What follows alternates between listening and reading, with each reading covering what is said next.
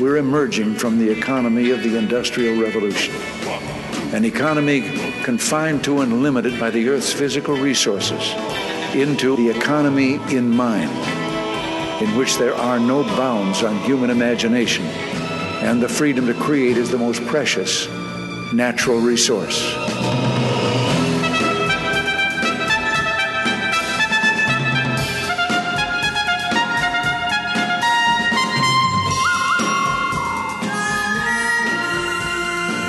That she thought something was unfair. He replied, You're very cute. That's not fair. You're fairly well to do. That's very unfair. Most of all, you're American, which is really unfair. You better hope life never becomes fair. So said Patrick Jake O'Rourke to his young daughter after she complained about something being unfair. And folks, on today's show, we're doing Memorable Mentors, our tribute to the work of Patrick Jake O'Rourke, who died on the 15th of February at the age of 74. Hey Ed, how's it going? Hey Ron, how you doing? I've been marinating in PJ all day. Um, just amazing. Just amazing body of work. Yeah, yeah, some great stuff some great stuff in there, and I, I look forward to this conversation. It's going to be fun, wide ranging, as was PJ's work. All lots of different topics that he addressed, um, and and I just think some some fascinating stuff. Funny, funny guy, but but also uh, as Jonah Goldberg pointed out in his podcast, underrated with regard to his intellect and I think that that's the that's the biggest thing that I've took away from from working through this was not only was he funny, but he was also a freaking genius unbelievable. I, have been going through some of his work on economics and just, you know, even even events around the world because, of course, he was the for, foreign correspondent for Rolling Stone, and I'm just amazed at his grasp of you name it, everything. I mean, mm-hmm. um, but uh, but the economics he was just brilliant at, and uh, so funny, yet at the same time like fiendishly smart, but mm-hmm. didn't wear it on his sleeve. No, absolutely true, and and was not at all trained in economics. In fact, one, that's one of the points of his book that he makes uh, in in Eat the Rich. I think it's in the introduction, which is one of the books that I, I concentrated on. He said, "I I knew nothing about this." Yeah. And, uh, and so I figured I, I better go out and, and find something out about it. he had a BA in English from the University of uh, what is it, University of Miami in Ohio. He grew up mm-hmm. in Toledo, Ohio, and he got um, a master's in English from John Hopkins. Uh, so yeah, he was not he was not economics, but he learned he was self taught in a lot of different areas because his and his journalism just gave him a, a great bird's eye seat of the world mm-hmm. and and everything, and and he incorporated that into his writing and. It's just amazing. Um, I've counted Ed um, that he wrote twenty books, uh, okay. I've seen I've seen all sorts of uh, different different numbers, but I, I believe it's twenty. Okay, and uh, I've got sixteen of them here. Um, that well, I've his read. Wikipedia page says sixteen, so yeah, it's not right. Not right. It's not right. I can tell you, it's not right. Um, it's at least twenty, and there could be more depending on whether or not you count some of his National Lampoon stuff. Mm. Um, but um, so I want to focus on his books, but I but I also curious. When did you encounter PJ for the first time? I can't remember. I can't, I can't remember.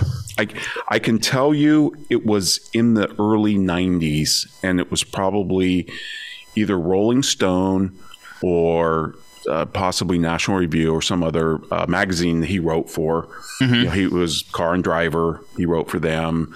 Um, but I don't remember it. And and the other thing, and I'm kind of freaked out that it, I don't think it's on your list. You know, we have a list of of ultimate guests that we'd mm-hmm. love to have on the show. We never talked about having PJ. We didn't. Nope. We could have gone after PJ. We probably could have got him. Yeah. We blew True. that. Our miss. Our miss. Our, our miss. Oh, I, and I don't know why. I mean, I've been a fan of the guy for years. I got a whole shelf of his books. Um, it's just yeah, wow, what a miss that was. Yeah, yeah. Well, which is one of the reasons why we had to try to right the wrong here and rectify it and, and, and talk about him today as a, as a memorable mentor because he, he, he really was in that way. Uh, Ron, I just want to fulfill an obligation and just mention that the show is sponsored by Sage uh, and that uh, this is the soul of enterprise and we welcome you to it. This is this is the first time that I can remember we've changed the opening. So that's how that's how important uh, this was to us. So thanks for doing that. Yeah, yeah, for sure. Um, 74, much too young to, to lose such a gifted, talented guy. Um, so Isn't Ed, it I'm, funny, by the way, how 74 looks young now? Like when I, you were a kid, right? You would have thought 74. Oh my God. That's ancient. um, he wrote a book, Ed, in 1998, and, uh, or, uh, I'm sorry, 1983 I read it in 1992, and it's called Modern Manners, an etiquette book for rude people. and it it's incredibly clever. It's got all sorts of quips. It's got things that you could not get away with today. Mm-hmm. He goes around the world and lists attributes of the people around the world in various countries that there's just no way mm-hmm. a publisher could get away with that. But I love this line. It's very bad form to screw your children, except in your will. and it, you know he was full of quips like that. I've been laughing all morning because he's just had these like one. They're like uh, Rodney Dangerfield mm-hmm. one-liners, and you just crack up. But but because they're profound too. Right. They're not and just all, a joke. They're, they're, there's a there's a, a, truth embedded into it. Right. And and oftentimes after a bit of really important piece of uh, uh, an important piece of, of writing that he's done about the subject and so, for example, this this is from the on Wealth of Nations book. You know, barbarian leaders did not grab land in order to become rich; they were rich. This is, but here's the here's the great line afterwards: shopping is easy and convenient when you do it with a large band of armed men.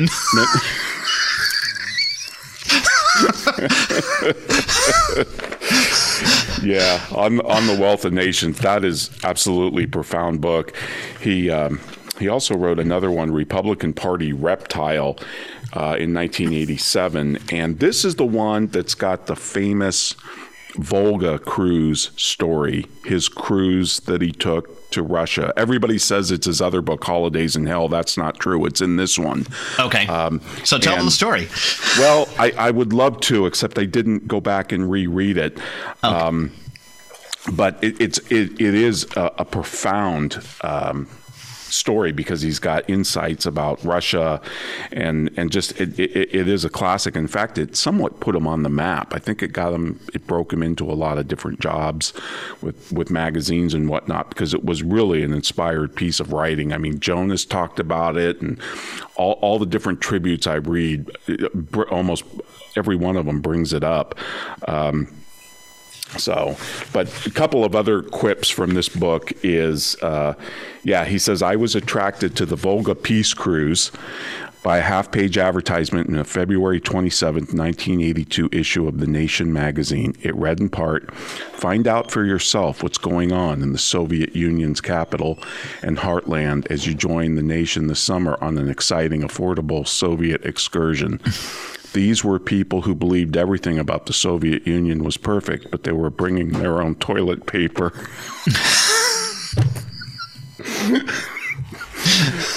it's that's brilliant. I mean, it's absolutely brilliant. yeah, smart, and you know, a, a little bit. Uh, in honor of, of the situation that's going on in, in, in Russia right now, which we'll we'll get to, I'm, I'm sure, in our, our bonus episode.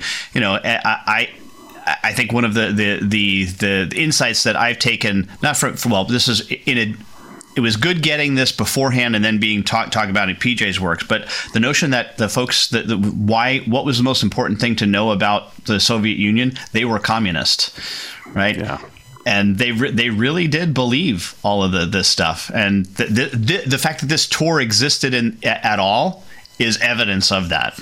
Yeah, yeah, for sure. And, you know, the other thing that strikes me going back and reading his books is you know, they don't age well in terms of you're reading things that are going on at the time that he wrote. But when you think about it in terms of his, his reading history, mm-hmm. it ages incredibly well. There is a ton of timeless wisdom, even when he's talking about a current topic that was going on in the early 90s or something. Yeah, and, and that was, I think, especially true of, of Eat the Rich, um, because it does go, it, it is a tour, if you will, of, of different places. And he starts, of course, on, on Wall Street with what he calls, quote, good capitalism. The, the issue is, is that the Wall Street that he describes in this book, it's a great retrospective, as you said, because it doesn't exist anymore. You know, the, the, the, the, Wall Street that he talks about in the in the mid to, to late 90s, um, that it was was still the Wall Street of of Barkers in in the room uh, making trades on a handshake or just hand signals, and writing on those cards that Greg writing has. on those cards right, that right right yeah. Mm-hmm. and and here's the, the, the crazy thing is that that that no longer exists. Uh, the, the the New York Stock Exchange is basically now a television set. Yeah, it's all digital. Yep. So um, it's interesting, but so but you're right. From a historic perspective, it's still a fascinating piece of literature because it's a great description of what was actually going on at the time uh, on Wall Street, and still, you know, to a certain extent, his the the the point he's making is that in in this chaos was incredible order. Right. Right. Yeah. It, it, it's. Um, I guess it's my long way of saying that uh, this stuff is going to age well. His books, is, his, this body of work will age very well. Historians will pour through this mm-hmm. at some point, and you know it, will have something to say about the economic events and the political events of the time, the cultural events uh, as well, and also the humor. Mm-hmm you know, people make these comparisons to Hunter Thompson because of gonzo journalism, and, you know, PJ was a journalist. But the real comparisons are Mark Twain, Ambrose Bierce, you know, the satirists, the humorists of their day. he's more in line with them. Oh, H.L. Mencken, which he was the H.L. Mencken, yep. Mencken Fellow at, at Cato. Um, yep. j- j- just to uh, let me finish this up, uh, my, my, the concept on here, but just to give you a, f- a feel for this, and this is this is from from Eat the Rich, uh, and I love this notion of what what the what uh, the stock market really is. He says we have an opinion. That opinion is a price and since prices are constantly changing, our opinion is always about to be wrong. Think of the stock market as an endless Gallup poll with 207 billion things that people can't make up their minds about. I know. I read that. It was great. and, and, I'm sure you have it too. And I've got it on my notes on the wealth of nations. But he, when he takes on the labor theory of value mm-hmm. versus the subjective theory of value, that that's incredibly funny as well. Um, yeah, he, he actually wrote a book called The Bachelor Home Companion also in 1987.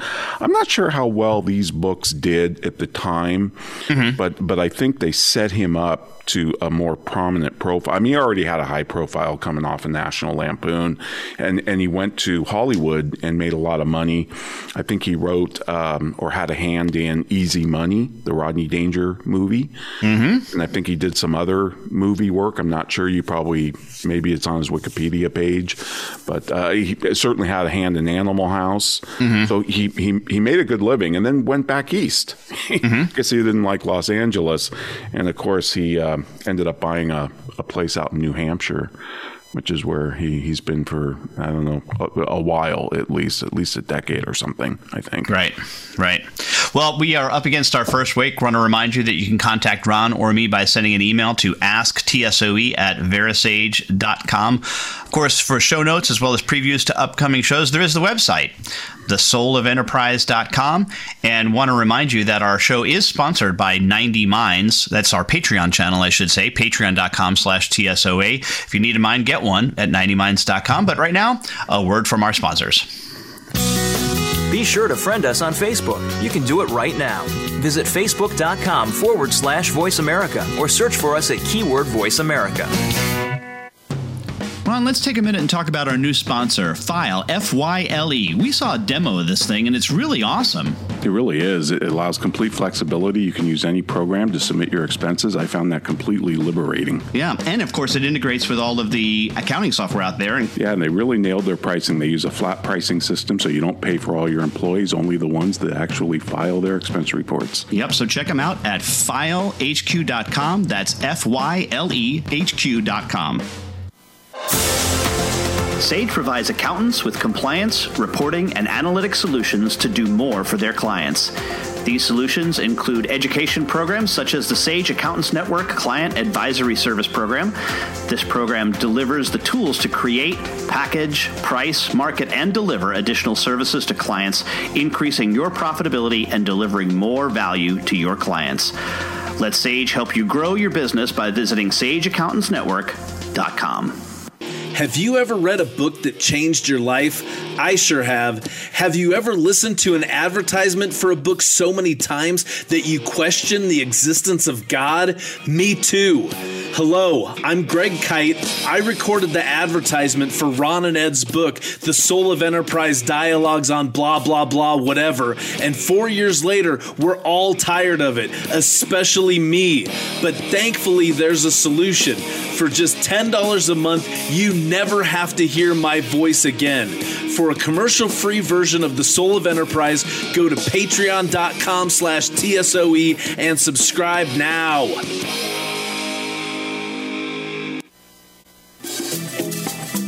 Have you listened to so many of my ads that it's corroded your soul? I absolutely have. What if I told you that you could listen to my voice for an entire podcast? I'd say that approximately half of the podcast is actually my voice. Hello, I'm Greg Kite. And I'm Caleb Newquist. We're launching a new podcast called Oh My Fraud. Ron and Ed explore the soul of enterprise. Caleb and I explore fraud, which is more like the herpes of enterprise. Go to wherever you get your podcast and download Oh, oh My Fraud.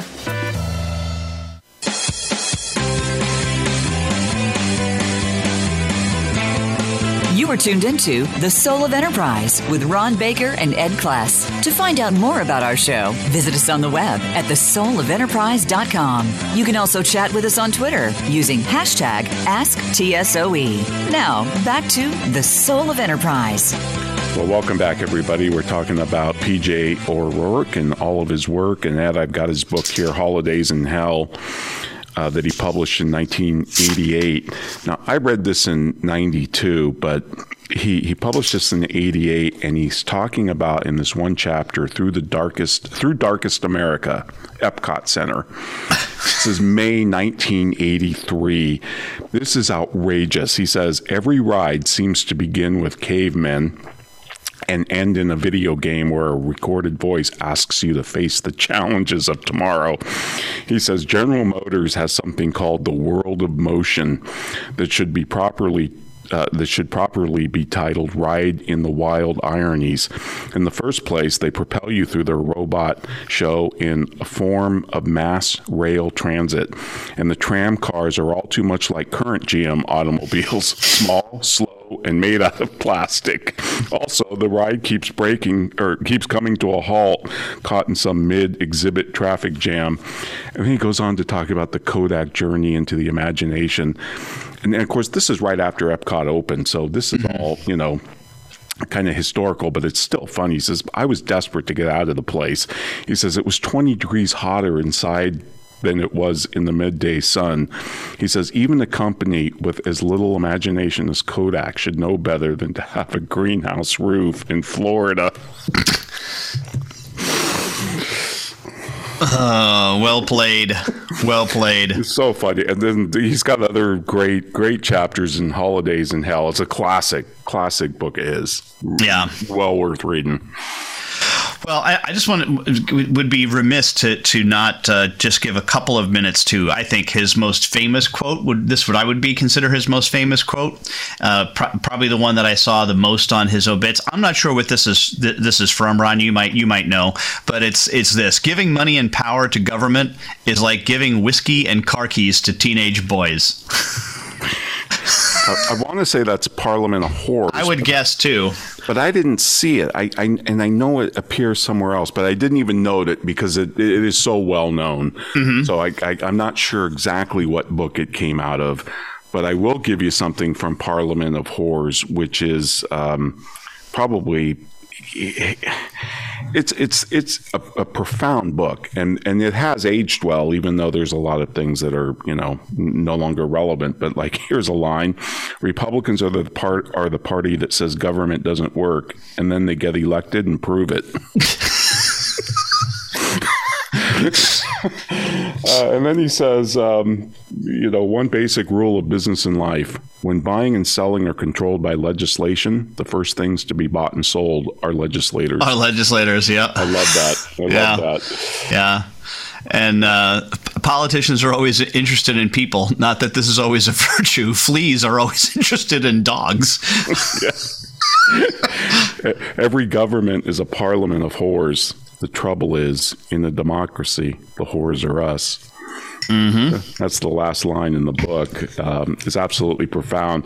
There, there's a great, a great long quote. I'm not going to read it at, at, the, at the start, but he's talking about the difference between God and Santa Claus. And he says, you know, he talks about God being, you know, holds people accountable. He's not sentimental, right? He holds a mortgage on literally everything in the world. He's difficult. He's unsentimental. He says, Santa is Santa Claus is another matter. He's cute. He's non-threatening. He's always cheerful, and he loves animals. He may know who's been naughty and who's been nice, but he never does anything about it. He gives everyone everything they want without thought of a quid pro quo. He works hard for charities and he's famously generous to the poor. Santa Claus is preferable to God in every way but one. There is no such thing as Santa Claus. and he's saying that Republicans are God and Democrats are Santa Claus. Um, mm-hmm. That's how he sets that up. But it's very, very funny. Excellent book. Just, you know, this guy skewered both sides. Mm-hmm. Even though he did call himself a Republican, he I've even got a line in here the day that he says he turned conservative, which I want to get your reaction to, because he is he he's he's hard to characterize. Mm-hmm. You want to say he's a libertarian, but there's a massive conservative streak through this guy, and I'll tell you, he's a hawk. Mm-hmm. And tell you that right now, if he was around today, he'd say, you know, we should be flying over. Mm-hmm. You know, we should we should engage. Uh, mm-hmm. Not may, not maybe not with boots on the ground, but I'm sure he'd want to engage. Um, yeah. With air power, probably. Um, anyway, so, um, but he, um, even though he was a partisan, he did attack both sides. He really did, and mm-hmm. skewered them yeah, beautifully, which beautifully. is why he was liked on both sides of the political aisle. I mean, a lot of the tri- and I read I don't know about twenty tributes, mm-hmm. and a lot of them are from leftist journalists. They loved him. Mm-hmm. And they loved him not just as a writer. Everybody admired his talent as a writer, mm-hmm. um, and and there's a lot of tributes about that but also they admired him just as a person. He was great to be with. He, he, could close down a bar, so he's a big drinker, you know, and he was just a very personable, amiable guy who didn't have any airs about him, even though he achieved this incredible notoriety and success. Well, I think that part of his persona too, the the crumpled suit, the the the unkempt hair, that was just just just part of who he was. A grovelly grovelly speaking voice as well, probably grovelly from from years of, of cigarette smoke um, yep. that he did eventually stop. But but he he like many of the others started off his days as a as a student as a leftist anti-war hippie.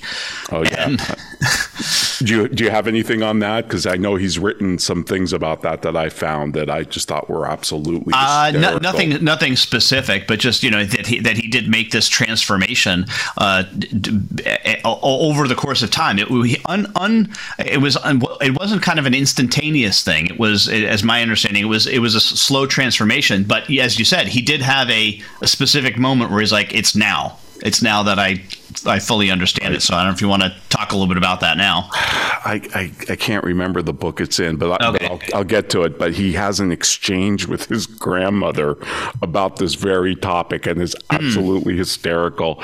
Um, he wrote another book that is, Give War a Chance, and if you really want to see PJ's view of the world.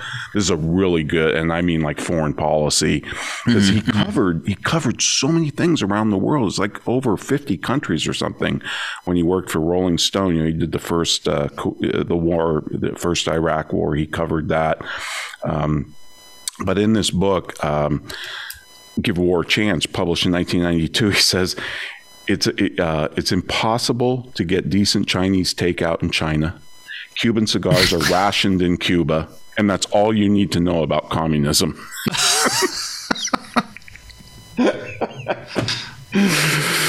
Uh, I wonder. I wonder if the, I wonder if the, the, the, Chinese food thing is is still the case in China, though. That, my guess my guess is that it wouldn't be, but who knows? Yeah, yeah I, am not sure, especially because uh, you know our idea of Chinese food as Americans is not I can tell you that from personal experience, just ordering Chinese food in Vancouver one time. I ordered I ordered a, a, a Chinese food from an authentic Chinese restaurant in, out in Vancouver, Canada, and I got to tell you, I got a soup with a chicken head in it. It was it, was it was it was a chicken soup. It was a whole chicken in the soup, my friend. Was, yeah, I can believe it.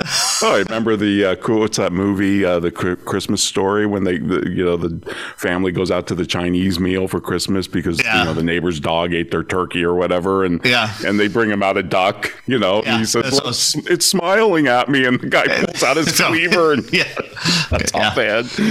Yeah, yeah, yeah. um. I got another book here that I really liked. I, I, I, went through this one quite a lot this morning, and it's called All the Trouble in the World, which he wrote in 1994. And again, it's just a hodgepodge of topics, uh, mostly economic around the world. Like, I just pull out a random quote for you.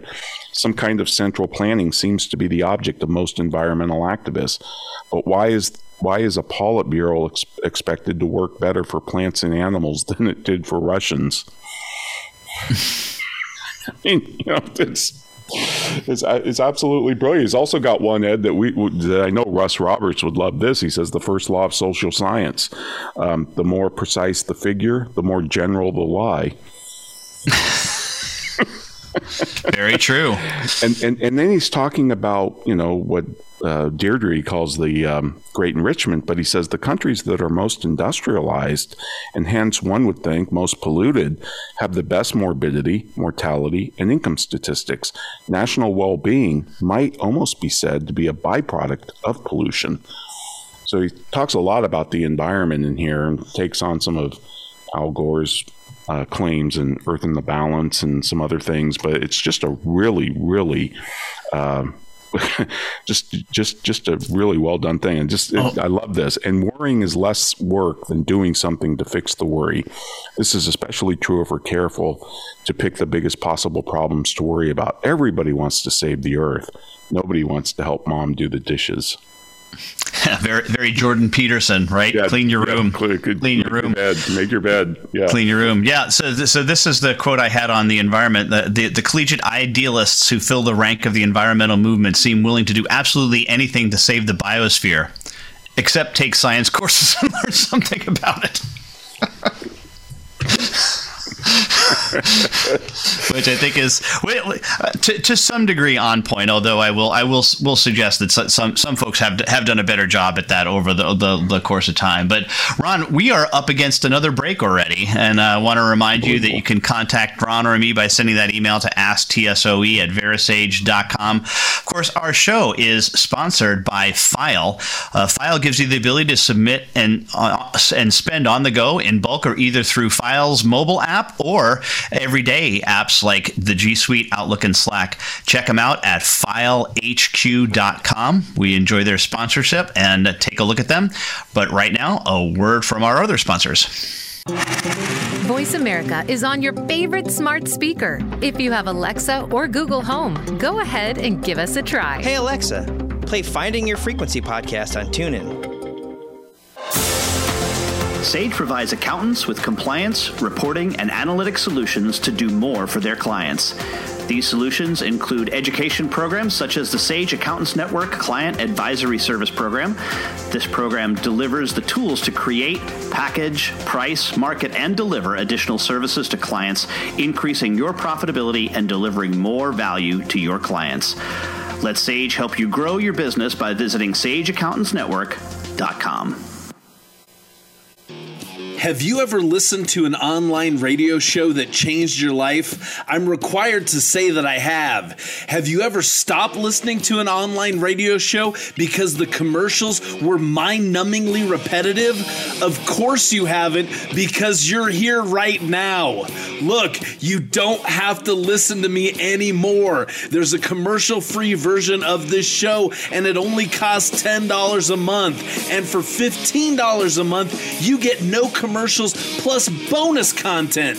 Go to patreon.com slash TSOE, subscribe now, and be free. You're worth it. Ron, let's take a minute and talk about our new sponsor, Fyle, F Y L E. We saw a demo of this thing, and it's really awesome. It really is. It allows complete flexibility. You can use any program to submit your expenses. I found that completely liberating. Yeah, and of course, it integrates with all of the accounting software out there. And yeah, and they really nailed their pricing. They use a flat pricing system, so you don't pay for all your employees, only the ones that actually file their expense reports. Yep, so check them out at fylehq.com. That's F Y L E H Q.com.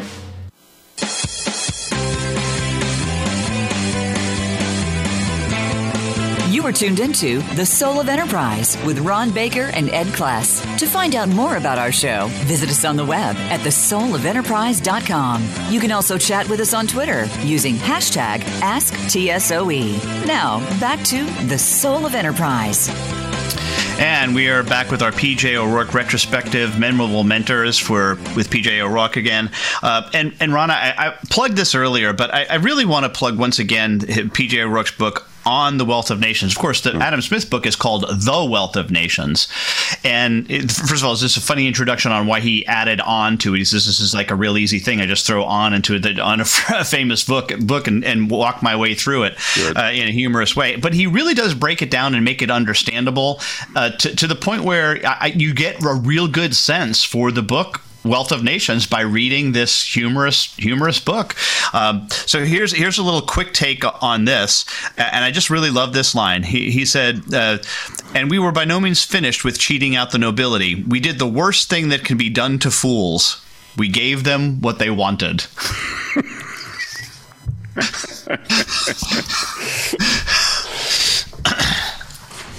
and you know, it's just stuff like that in the in the middle of reading the, the his his stuff about the uh, uh, his understanding of the economy and what he learned from the Wealth of Nations. It just just makes it eminently readable. It's a, it's a, it's a terrific little book. It is, and you know, uh, Russ Roberts wrote a book on Adam Smith that does a really good job. He got into the Wealth of Nations, his first book, The Theory of Moral Sentiments. But you know what? So did PJ. PJ talked about his friends, David Hume, all the other people that influenced mm-hmm. Smith. He called out where Smith got things wrong. Um, you know, it was just it, it, it, was a true piece of scholarship, and I think this is the point that, like the guys on the Glop podcast were making about. He, had he, his books were serious political philosophy, like what Jonah writes, mm-hmm. but with incredible humor interspersed in them you know, which which did make them. They're a treat to read. They really are because you.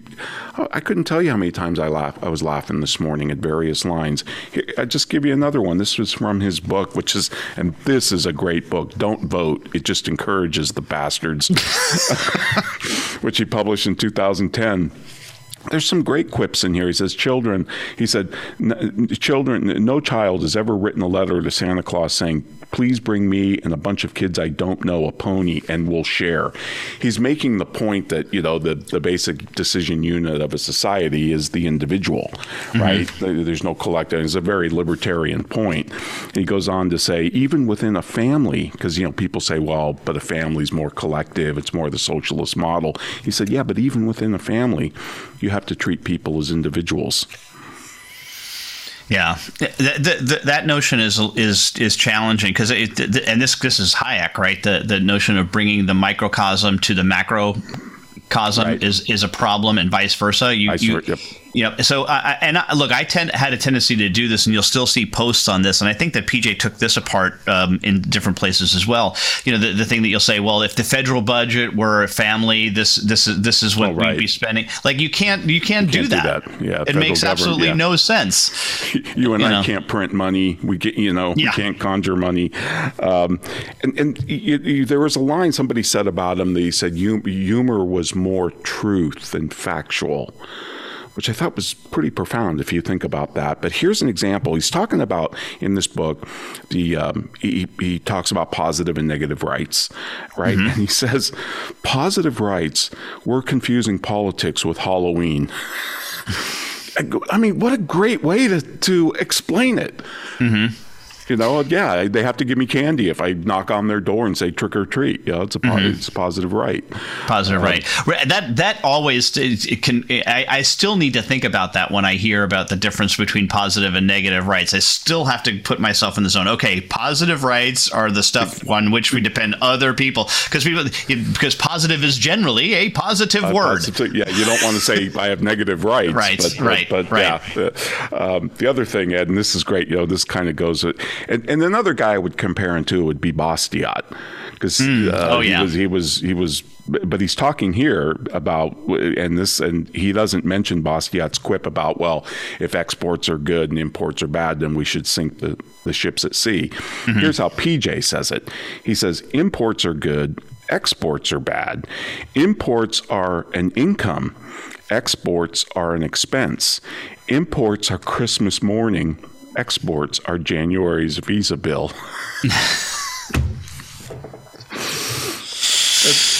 well it's, played. It's brilliant. So he's talking about being a college student. He says, I went home at Christmas break. He says, My grandmother said, Pat, I'm worried about you. Are you becoming a Democrat? Grandma, I said, Lyndon Johnson and Richard Nixon are both fascist pigs.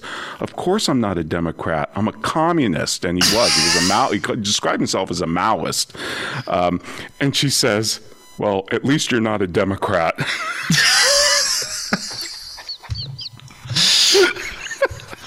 Uh, that's probably a true story too, because I'm sure he got his wit partially from his parents and grandparents. So I, would, I, I don't doubt that that was that's probably true. And then he writes this towards the end of this book, Ed. He says, But I was not yet a conservative. I was a Republican and a libertarian. The mutual exclusivity of those two political positions was, I thought, one more proof of the self negating nature of politics.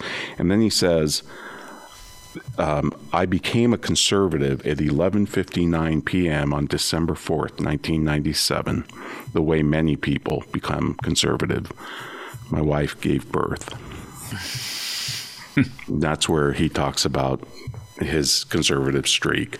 Uh, certainly, I think conservatarian um, applies to him. Yeah.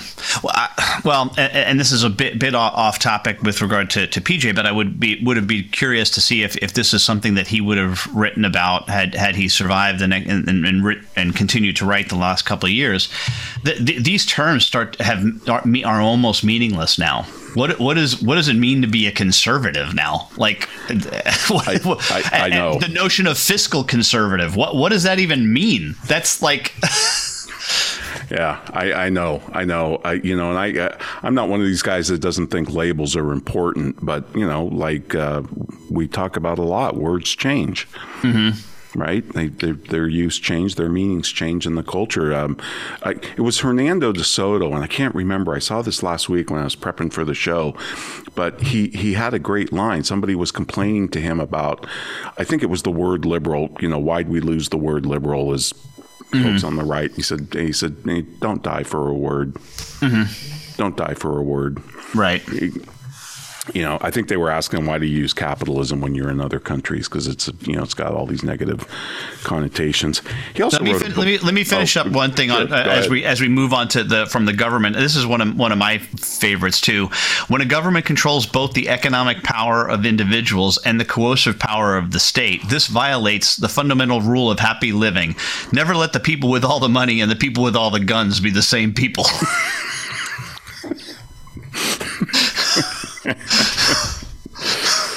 There, there are so many lines like that. I can't even. he, he wrote a book, and this was this was this was one of the most hyper partisan things. I think was the American Spectator's enemies list, and. Um, I don't know. They put this out during the Clinton years, I think it was, and of course he, he compiled it. But he's got a lot of stinging lines in here. Here's one of them. He says, "Feminists who insist on ragging upon ragging patriarchy by retaining upon marriage their daddy's names." Which, yeah, That's kind of interesting line. He mm-hmm. says, "If meat is murder, does that mean eggs are rape?" I mean, this- Uh, he says, it, it- it- just to show you how partisan this was, because this is an enemies list. They were doing the whole Nixon, you know, Yeah, yeah. rip off thing. He says, Hillary Rodham Clinton, of course we loathe her. Who are we to disagree with her own husband? Ouch, ouch. Well, but let, let's so let's talk about that that a little bit. I mean, his his work here with with uh, the, the the National Lampoon, um, which I, I just think there's an interesting story that kind of sur- surrounds this, and this came out on the again the Jonah Goldberg po- podcast, and and that is why why is it that National Lampoon has such the, such a great brand yet no, it, it, it, very few movies are released under National Lampoon. Yeah, at And- least anymore, right? Anymore, and, Yeah. and and it turns out that there, the reason for this is is is that when when PJ, who is uh, I think one of the founders of National Lampoon, No, he he he was hired in later. He was hired in later? He, he became editor in like Okay. seventy eight or something. Yeah, yeah. but he was part of the early days. But like, so I guess this goes back to the, the, the founder. They they went to Harvard Lampoon to get permission to use the word lampoon, which they didn't have to do because you can't copyright a title. right. And, and I, I thought know. this is interesting that they went and did this anyway. And the agreement that they came up with is that the Harvard Lampoon gets 50% of any of, of the, the, the, the income that is, is made by National Lampoon. And it, so the while it's such it has a it's a it's a really really strong brand National Lampoon's Vacation National Lampoon's the, the right is is that you, you can't release uh, uh, movies under it because you you can't afford a flop. Yeah, and Harvard, uh, it- Yeah. Harvard Lampoon's brand was nowhere near as prominent as National Lampoon. Once Lampoon got going, Mm-hmm. I mean, I don't even think Harvard Lampoon exists anymore. No, it does. Probably on the basis of the money they're getting from National Lampoon. Yeah, maybe. I'm not. I'm not sure. I thought somebody said it was extinct. I thought I read that. Oh, okay. Uh, but uh, I could be wrong. Um, he. In one of the tributes, somebody said uh, PJ wrote the Chrysler chief executive Lee Iacocca because PJ that was another thing about him. He was a car guy. He, I mean, he wrote for Car and Driver. they they wrote up a nice tribute about him. I guess Ferrari had contacted Car and Driver and said, "Hey, we've got a Ferrari in New York. We got to get out to a movie set in Los Angeles. You, you, you want to uh, send a reporter to make the trip?" And they sent PJ. Probably a big mistake, but and, and anyway, he's he's got a book about you know driving like crazy. It's called, and it's just great. It's a bunch of car stories. But he wrote this. He said, "Chrysler chief executive Lee Iacocca was a hero for our time, a conceited, big mouth, glad handing huckster who talked the government into loaning his company piles of money. And Iacocca, an autobiography, is literature for our time. That is, it stinks." Love it. Love it. Uh, that was actually I, I actually remember reading Iacocca the the the, the Oh book. yeah, yeah. No, it was awful. I couldn't stand it. I couldn't stand him. I'm still Except pissed told off told at the, the first. told told the Mustang story in there though, so that's that that there's some I, yes, I got that out of there for sure, for sure. so Um, so that's that's a plus.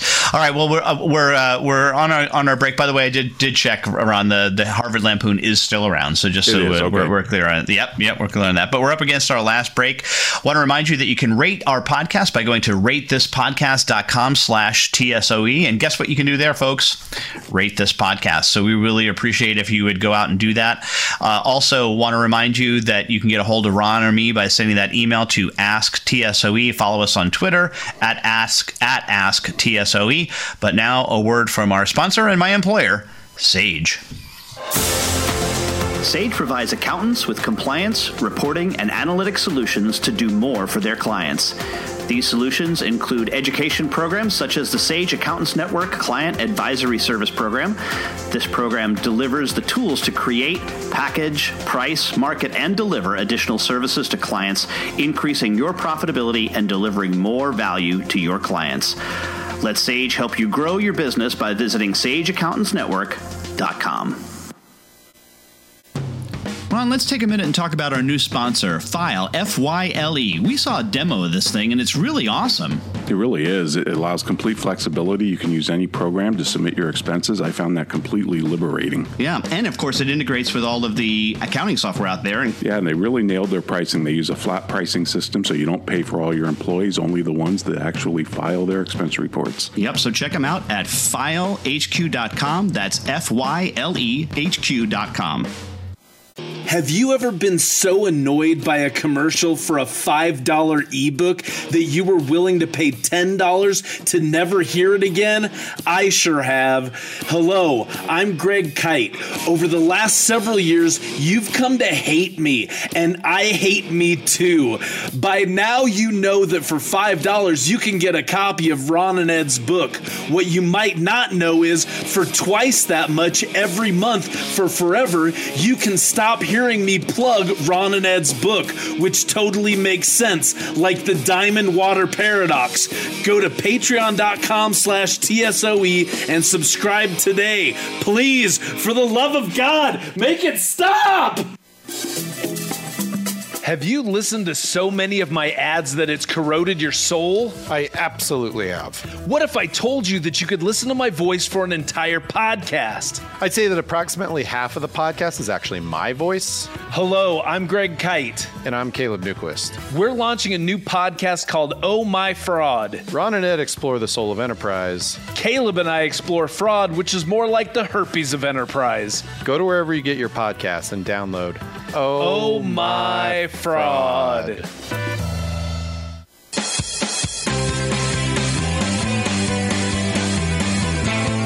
You are tuned into The Soul of Enterprise with Ron Baker and Ed Kless. To find out more about our show, visit us on the web at thesoulofenterprise.com. You can also chat with us on Twitter using hashtag AskTSOE. Now, back to The Soul of Enterprise.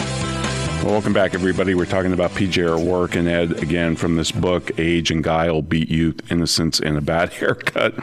He's talking about Bill Clinton. He says Bill, Bill Clinton hates he hates them and fears them, especially the Cubans. Bill knows the Cubans are crazy. Only crazy people would flee from a country with free medical care, guaranteed employment for life, and first rate gun control.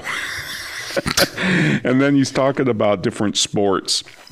He's talking about fly fishing, and we know some folks who fly fish.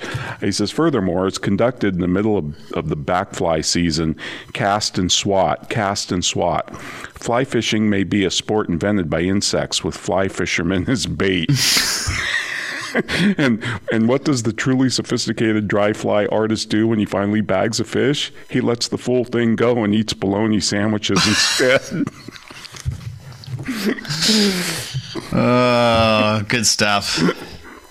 Well, I, just wanted to share this one anecdote, Ron, from from uh, David Boaz's tribute of of PJ O'Rourke that was written on, on the fifteenth of February. I just thought that this was a, a, a real good insight. He said, uh, "A few years ago, I had the idea to give a young colleague for Christmas a postgraduate course in political science and economics. PJ's books, Parliament of Whores and Eat the Rich. So I went to my local Barnes and Noble to search for them. They weren't in current affairs, not in economics. No separate section called politics. So I decided to try Borders, then the largest bookstore around. But I, but first, uh, and yet to avoid more driving around, I went online to see if my Borders had them in stock. Sure enough, they did. Checking to see where I, on, on the store I would find them, I discovered that they were be under a shelf called humorous writing. Oh, right, I thought. They're not books on economics or current affairs. They're humor. Yeah. yeah, and and you know, like uh, like Jonah Goldberg said, he he kind of looked at PJ's career as as as kind of a warning that because he didn't think he had the the humor writing talent of PJ, and but if you get categorized that way, mm-hmm. you know, then people every book, everything you read uh, they're going to expect to be laughing, and if they don't laugh, it's they're going to consider it not good. Yeah, you know, because PJ yeah. did write some things. I think Jonah talked about this that that weren't that were serious. That had mm-hmm. there were no quips, there were no jokes, and and they didn't do very well. Probably would be my guess because you pick up PJ to laugh. Well, I think we talked about this uh, with regard to uh, uh, some other things on our bonus episode, or maybe it was just in a private conversation. But you know, I think there's there, there's in in a way, guys like PJ get get dismissed under this. Well, he's just he's just being funny. It's it's right. and it's and it's easy to be like it's easy to be funny all the time. It's like like what is wrong with? Well, he you know he was just writing. He wasn't writing for re- real uh, for real academics because he was funny. Like, right. well, what's wrong? What are you? What are you kidding me? It's, yeah. it's much much harder to write an academic work like on Wealth of Nations than it is to, to do something that's that has humor than it is to just write an academic paper on it. Right. Absolutely. I mean, just just think about it. How many stand-up comedians are there, mm-hmm. and how many comedic writers are there? Mm-hmm. Compare the two. It's a handful of comedic writers, literally. Mm-hmm. I mean, well, I mean, living, or or I would say that you read regularly. I mean, name name name the comedic writers that you read on a regular basis. Mm-hmm. Dave Barry. That's the one that comes up. PJ, yeah, of PJ. course, came up. Uh, I would add Florence King, but nobody knows her mm-hmm. unless you're just a you know wacko National Review fan. Erma but, uh, uh, remember Erma Bombeck? Yeah, Florence King put. In fact, Erma Bombeck plagiarized from Florence King, and Florence King. Oh, really? oh, it was Florence King was amazing probably funnier than PJ. I think PJ really admired Florence King. Most most of the humor writers do. Mm-hmm. They know of her. She she's brilliant. Um, but but but but the point is, we it, can yeah, sit here small, and yep. yeah, we can sit here and name hundreds of authors that we admire. But how many humor? You, I mean, you know, Mark Twain. Obviously, if you go back obviously, to history, yep. sure. PJ, H. L. Mencken, uh, blah blah blah. Uh, yeah, yeah, yeah. So. Uh, he's talking about cars in his book driving like crazy. He says our new car he's talking about you know when he after he had kids our new car had to be big because although babies themselves are surprisingly small their car seats strollers collapsible cribs etc are all built to accommodate late career marlon brando Uh, and then he says this he says, But pity the poor American car when Congress and the White House get through with it. A lightweight vehicle with a small carbon footprint using alternative energy and renewable resources to operate in a sustainable way. When I was a kid, we called it a Schwinn. Uh, I love my Schwinn bicycle, Ron. I did too, with the banana seat. Oh yeah, absolutely. Yeah, yeah. Gotta have the banana seat, you know. So another thing, Ed, that somebody and this was a probably the best tribute write up came uh-huh. from I thought Matt Labash, I, and I don't even know who Matt Labash is, um, journalist, but he said he said good writers make you want to read, but great writers make you want to write. And that's what he said about PJ. I've never heard that. That's a great. I, that's a great expression. That's a great thought. It's mm-hmm. really true. That's a fascinating expression. Yeah, like that yeah, a lot. I do too. Yeah. I really like that. Mm-hmm. Oh. What else you got? Did you did you pick up on anything else? Uh, you know, these tributes just you talked about. Even Acton gave him a tribute how he emceed one of their events. Their events, yeah. And yeah, closed no, the bar. Yeah, of course, he would always close the bar. But I, I think he just it just had a, a, great way of, of of turning a phrase, and even stuff that you would normally think of. Oh, I, yeah, I understand that. But uh, for, for, example, his your money does not cause my poverty. Yes. Refusal to believe this at the bottom is at the bottom of most bad economic thinking. And it, it, that is just ter- terrific line. Uh, yes, funny, but but also incredibly insightful and something that we've repeated over and over on on on this is and this is the inverse of the Israel test, right? The the good fortune of others is also one's own. Your your wealth doesn't cause my poverty, and far too many people d- don't don't believe that. And his line at about, you know, if it, the economy is not a pizza, that is, if I eat more, you have to, you're stuck eating the box. Mm-hmm. It, it, you know, like Halloween being a positive right. I mean, that that that's a real creative brain, you know, that, well, that is making those connections. It's funny you should bring this up. There was there was a a, a, a meme that was posted by one of my friends who's a, a, a teacher, and she says this this happened to be from from a, a a student of hers that her, the the the her mother showed her from a pre- the previous school she was in. She's a private school teacher, and it was a question that was on the math test that said it was something like if if somebody eats three fifths of the pizza and somebody eats four sixths of the pizza, how is it that someone eating the the um, f- the four sixths of the pizza could could uh, could be eating eating more? And the kid responded, well, because the the one pizza is bigger. And the and the and the teacher says, no, that's not correct. Four fifths is always greater than than two thirds. It's like not if the pie's bigger. not if the and, and I don't think that I think that's what people get stuck on is that the the pie is not a finite size. The pie grows. Right, right. He, has got a thing in here about, um, he's talking about the great enrichment, just the, the explosion of wealth. And mm-hmm. he says, you know, he, he, says the modern economy works and we know how to make it better. Free markets are extremely successful. What we have to do is learn to live or, or learn to love wealth creation. Mm-hmm. The only known antidote to poverty. So, anyway, wow, so much more to say on him, but um, I, would recommend any of his books, really. Oh, yeah. Um, so yeah. that's our tribute to PJ. Lost him way too soon, but boy, what a great talent. Ed, what do we have coming up next week? Next week, Ron, we are going to have back with us for the, I believe, fifth time, this a record setting wow. fifth time on the Soul of Enterprise, our friend and VeraSage colleague, Reginald Tomas Lee, who's going to talk about his new book, Project Profitability. Awesome. I will see you in 167 hours.